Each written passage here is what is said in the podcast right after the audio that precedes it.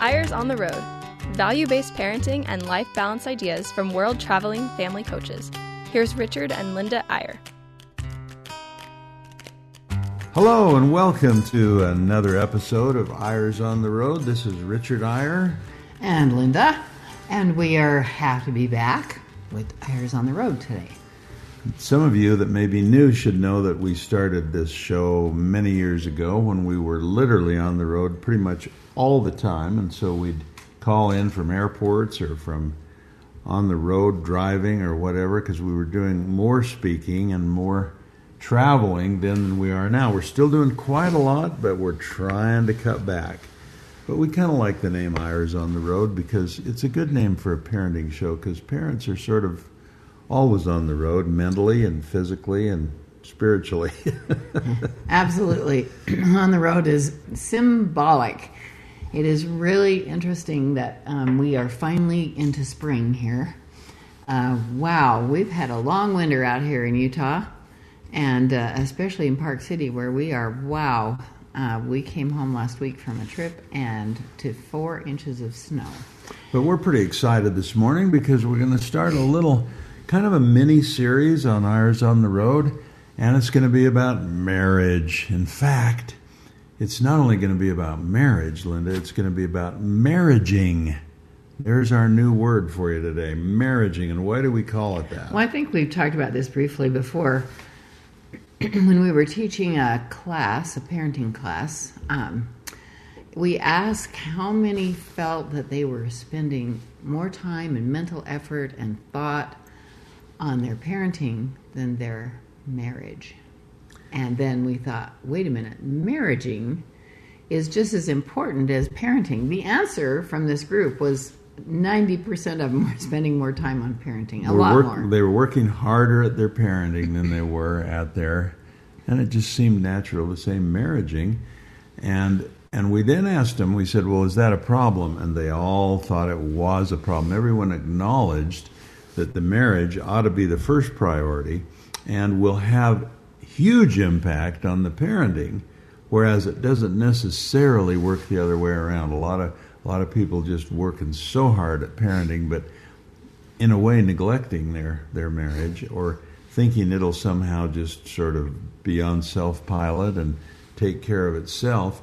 And so we, we started thinking about that word marriaging because, you know, marriage is a noun, right? I mean, marriaging is a verb, parenting is a verb. Those are words that you can get into. Those are action words. Those are they imply improvement. They imply this is like an art. It's like a skill. It's like a science. You can work at it. You can get better at it.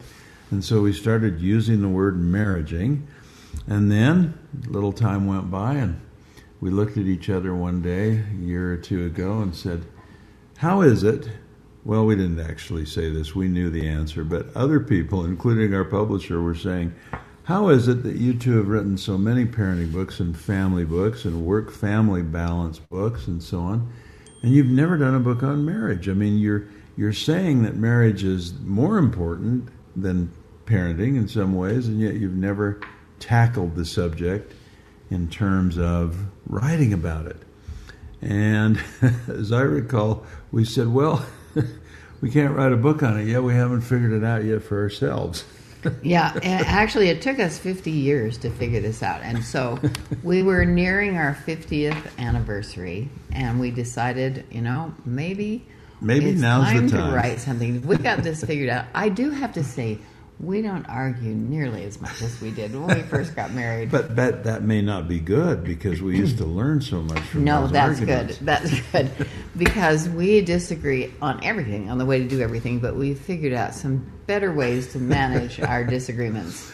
Well, we're giving you a little background here to lead into this series that we want to do on Eyres on the Road. But it has been a joyful ride, Linda, and we do have our 50th anniversary this summer.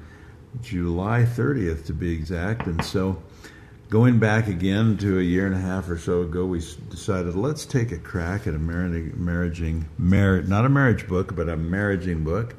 And we've been working hard on it ever since. And and it is going to come out in July, and it's not going to be released until exactly the date of our anniversary.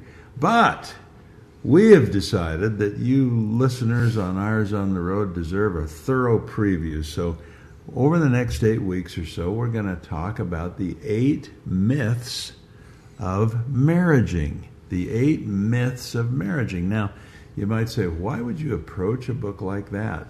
Well, it's kind of simple. You want to elaborate on this, Linda, but basically, we thought we probably know more about what not to do in marriage than what to do. well, we figured out the things that really don't work or things that really aren't what people think they are when when you get married.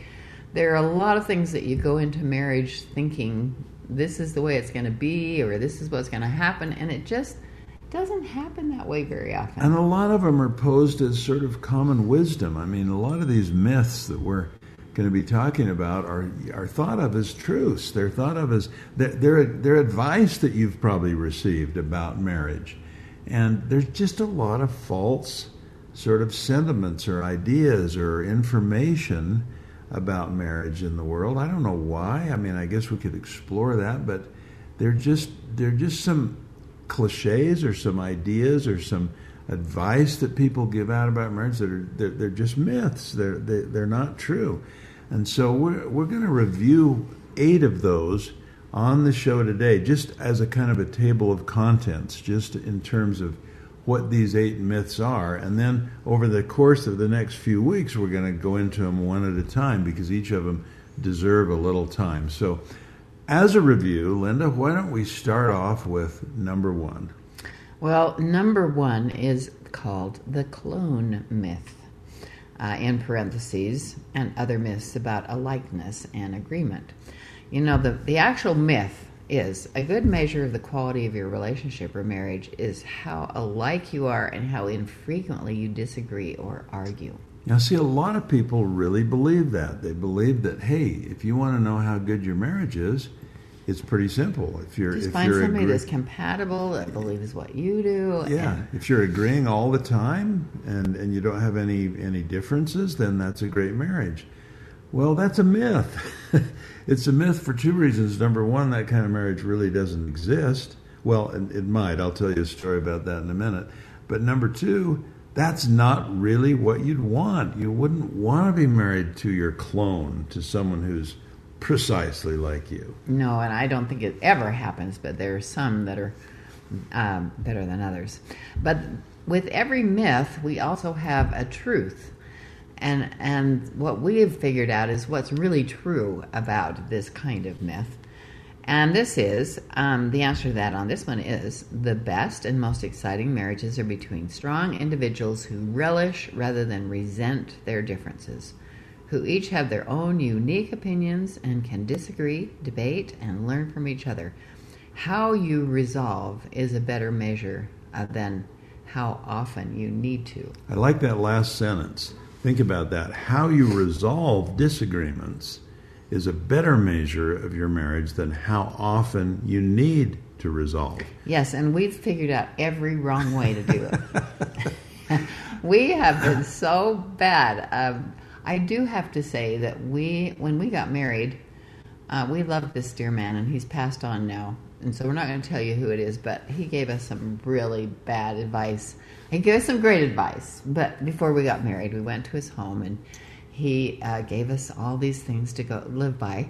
And most of them were great, but this one was really bad for us because he said, Never go to bed on a disagreement. Never let the sun set on an agreement and never, you know, just don't go to bed mad at each other. And we thought, don't well, that go to sleep good. until you've worked it out. That sounded good. but after we had not had sleep for several months, we decided uh, We gotta actually revise that. We gotta revise years, that we thing. lived with that thinking we really need to work this out, and it's just the worst advice. Oh man. we ended up saying, "Hey, let's let's make it a weekly thing. Let's there are some things we're not going to resolve right on the spot, but l- let's never let a weekend without some sort of discussion of it." So we started having these things called Sunday sessions where we would um, and I'm not saying you should let things go and fester, but you don't have to work out every single thing at the spur of the moment. Sometimes it's impossible. And so we began doing it a little differently. And I just have to say quickly on this one, Linda, that part of our resolution of this was I was on an airplane one time long ago, early in our marriage, and I was seated next to a, a very droll British fellow who uh, I found out was a marriage counselor in England, and he uh, said he'd been working at that for 40 years, and I was kind of interested, so I got out my pen and pencil and started taking notes. And one of the things he said is, you know, I've run into three kinds of three three different kinds of marriage which have absolutely no conflict, no disagreement. They're completely without argument or, or, or fighting.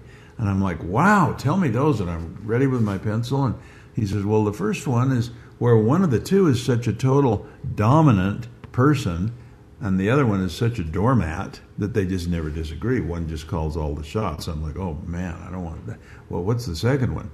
He says, well, the second one is where one or the other is dead. And I'm like, wow, We're getting work. nowhere here. What's the last one? And he says, well, very common this last one. Uh, two people that are married, but they're they're on such separate tracks. Their lives are so completely um, independent of each other that there's never really anything to disagree about. And I'm like, wow, those are the three. And of course, the point he was making was there aren't any real marriages without disagreement because people are individuals and so on. So we create a lot of sub myths around this, and you've heard a lot of these before. Let's read a few. well, a sub myth. Um, first of all, wanting my spouse to complete me is a realistic hope for marriage.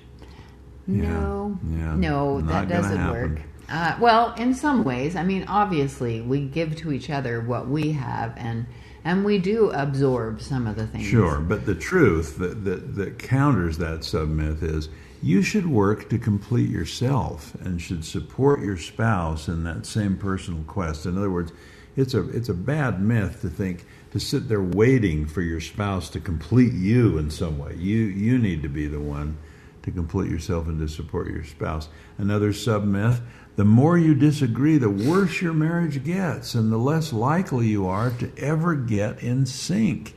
And the corresponding truth is marital conflict resolution or mutual understanding is a growing process and a learned skill. And there are three basic methods that are almost always helpful. And I don't think we're going to go into. Well, we'll just mention them briefly. That you know, taking a pause. We call it going to the balcony when the argument starts to escalate. Getting away from it for a few minutes. Yeah, which is the exact opposite of continue yeah. fighting until you die. right, right. because um, we just discovered this in the last few years. We have a friend who suggested this. You know, when you get in an argument, just go to the balcony. In other words, figuratively leave. Go change clothes and then go stand afar and look back at the argument and see what happens. Time is flying. We're gonna we're gonna review all these myths, but we wanted to go a little more deeply into the first one. But let's take a little break and we'll come back and talk about the other myths of marriaging. Be right back on Eyres on the Road.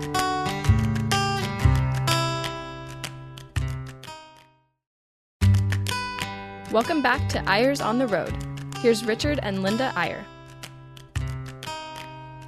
And we're back talking about marriaging today. It really is amazing um, how many people spend more time on their parenting than they do so, marriaging. So, marriaging, the, the eight myths of marriaging. And we are finishing the first one, which we're going, we've gone into a little detail because we wanted you to get an idea of the structure the sub myths of that clone myth, things like children should never see your parents disagree. And the truth is, they need to know that their parents are independent and separate individuals, but they need to also see you make up.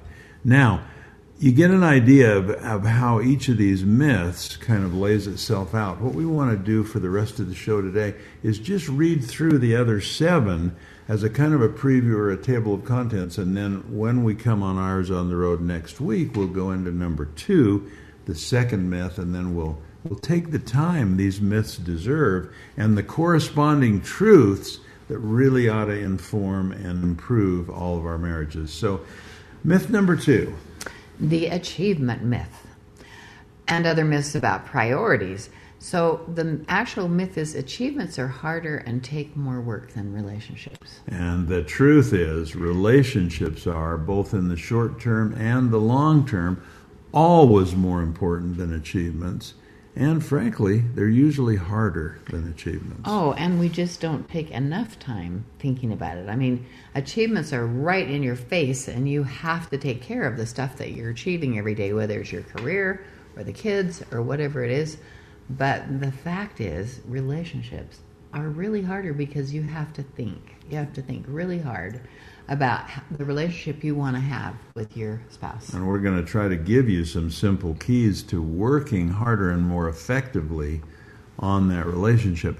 Myth number three we call the independence myth and other myths about freedom. This is a very interesting one. The myth is it is best for each spouse to maintain his or her own independence and form a self reliant two way partnership.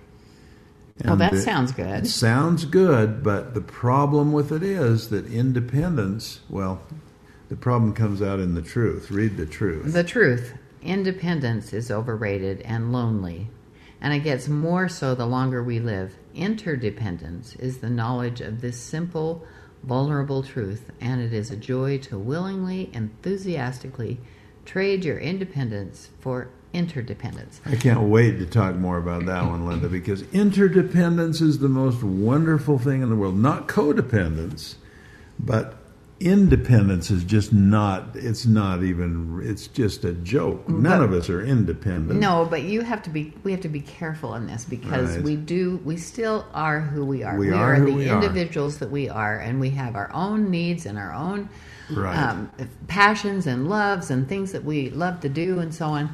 And that is very unique and very important. It's not like you're going to be meshed into each other. no well that's the clone myth you, you don't want you don't want to be you want Right. to you want to maintain who you are but interdependence incorporates that and it's the it's the beautiful conscious free choice of saying i'm going to give up my independence in order to have something better which is the interdependence of a marriage and i'm excited to talk more about that one it's just so interesting to explore number 4 one of one of our favorites Yes, the perfection myth and other myths about happiness and expectations. The actual myth I can find or create a perfect match for myself, and then I will be happy. That's that's a that's the myth that is so perpetuated, often especially in religious settings and and in the church where people think I've got to find my soulmate no matter what. Well, the actual truth is some married couples are better matched than others, and there are even those who believe they have found their soulmate. And that's wonderful. But most marriages are about accommodation and adjustment. And they're more about changing our own mind than about fixing our spouse. Yeah, um, I have to admit that, honey, when I married you, I thought, well, I love almost everything about Richard Eyre, but I, there's some things that just really bug me, so I, I can fix that. I know I can fix that. Guess what? No. Well, that's well, that, that there's some adjustments. There are some adjustments. Sure, but that affects so many different marriages, and, and we're excited to talk in real depth about that one and how to how to work on the truth instead of the myth. Number five, we call the no waves myth, no waves, and other myths about marital communication. This is a big one. The myth is that in marriage, some things are better left unsaid, and it's safest to float along and not make waves. You've all heard that. Yeah. Some things are better left unsaid. It sounds like such irrefutable wisdom. But here's what we think the corresponding truth is. And this is kind of a, an interesting saying, too. And this one, really, I hope will ring true to you as it does to us. Unexpressed feelings never die, they just get buried and come forth later in uglier forms. Timing is important, but the best marriages communicate everything, even when it creates some turbulence. Now, when we talk to people about this, when they're going, wait a minute, wait a minute, there's a time to say things that are bothering you, and there are times not to say And them. we agree with that. And we totally agree that so there when we talk to people about this, we really have a fun time because they have, wait a minute, what about when I say to my husband, does this dress make me look fat? You don't want to be honest, you know, if it really does. I mean, there are some things, there are caveats with this, and it, it's fun to talk about. So we're going to have a good time with this when we talk about yeah, it. Yeah, the, the whole idea about how to really be one and express everything, but not in ways that offend or, or harm. So that's number five. We're going to be excited for to do a show on that. Number six, the test drive myth. Now, this, this affects some people much more than others. The test drive myth and other myths about marital commitment. The myth is you've heard this before you wouldn't buy a car until you'd taken it on a test drive, and it is unwise to make a marriage commitment before you've lived together long enough to know if it'll work and if you can get through the tough times together. Well, that is a bad myth because the facts are that when you are cohabitating as a couple, you have a twice as great a chance of not being together in 10 years than you do if you're married. So the truth is, it is the commitment that makes a marriage work. Real security comes from promising and implementing complete allegiance, not from conditional, tentative, try it and see kind of relationships. So that's the test drive myth, and it'll be fun to talk about even a few statistics on that one when we get to it. Number seven, maybe the one that uh, we get the most pushback on as we've been working on these myths, but really a fun one to talk about is the equality myth and other myths about sameness. Linda? So the myth uh, is equality should be the prime goal of your relationship or your marriage. And everyone would, would probably agree with that until you look a little closer at that word equality. And so here's the corresponding truth that we think is much better than the myth.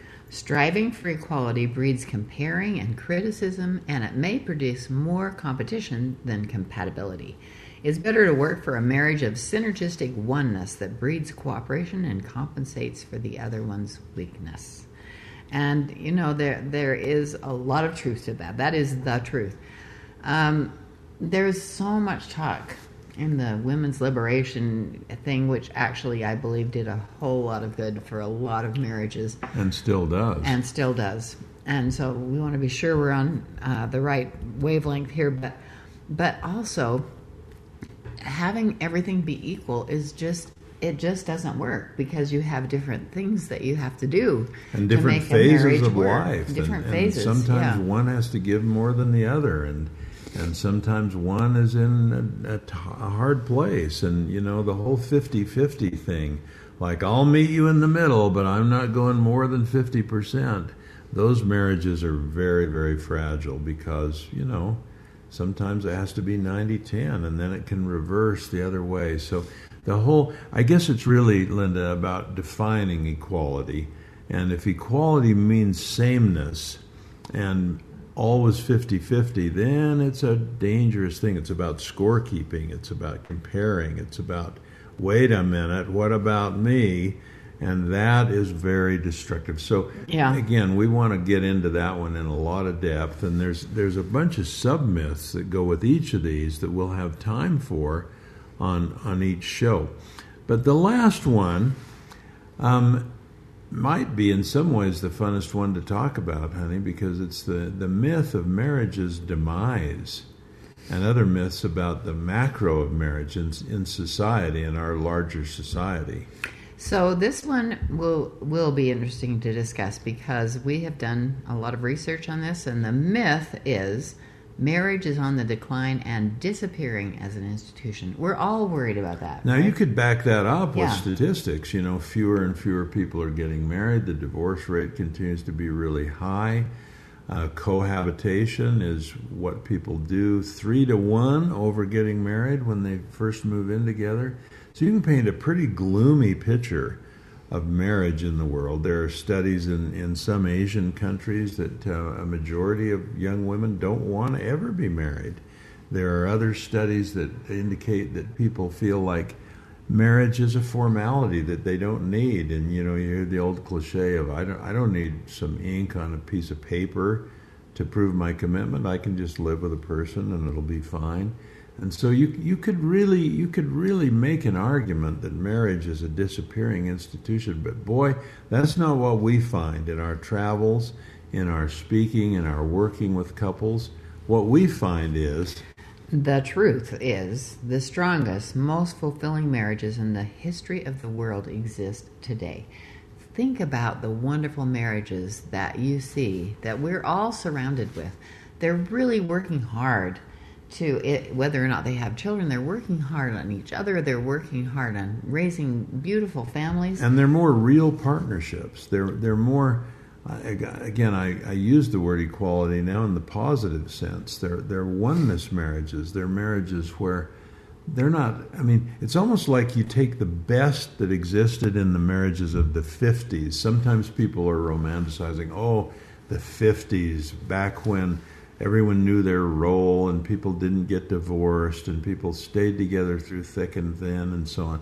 But when you look with a microscope at some of those marriages 40, 50, 60 years ago, they were not very oneness. They were not very partnership. They were not very equal. They were a little skewed in a lot of ways. I mean, You- well, some some probably were, Yeah, but some, think about yeah. your parents and your grandparents. You know, um, especially going back two generations, um, the marriages were just kind of helping each other get through, and um, it it didn't feel like a real partnership. So what we think is that the you know they're, they're, they're, the institution of marriage is in trouble in some ways, but the marriages that, that are good are very very good because they have commitment, but they also have partnership, and they also have this oneness and this equality in the positive sense of the word. So those are some interesting myths. So there's there's eight of them. We've talked quite a bit about the first one, the clone myth, about that it's not an ideal to be just alike and to be exactly the same. Next week on the show, we're going to go into number two and spend some time on it and really talk about the myth. And then the following week, number three, and so on. And I think that if we can do this together, we can learn and explore each of our individual marriages and find out whether there's some false premises there that we have to get rid of in order to get on track and make them the best they can be. The only thing that make this better is if we could talk to you personally. And it's not going to work, but we hope that we'll raise some feelings and some thoughts that will really help your marriages. We hope you'll join us. Because the bottom line is marriage is the most important institution in the world, and we each want to improve our own union. We're going to work on it with you over the next few weeks. Thanks for joining us, and we'll see you next time on Eyres on the Road. Take care. Have a good week.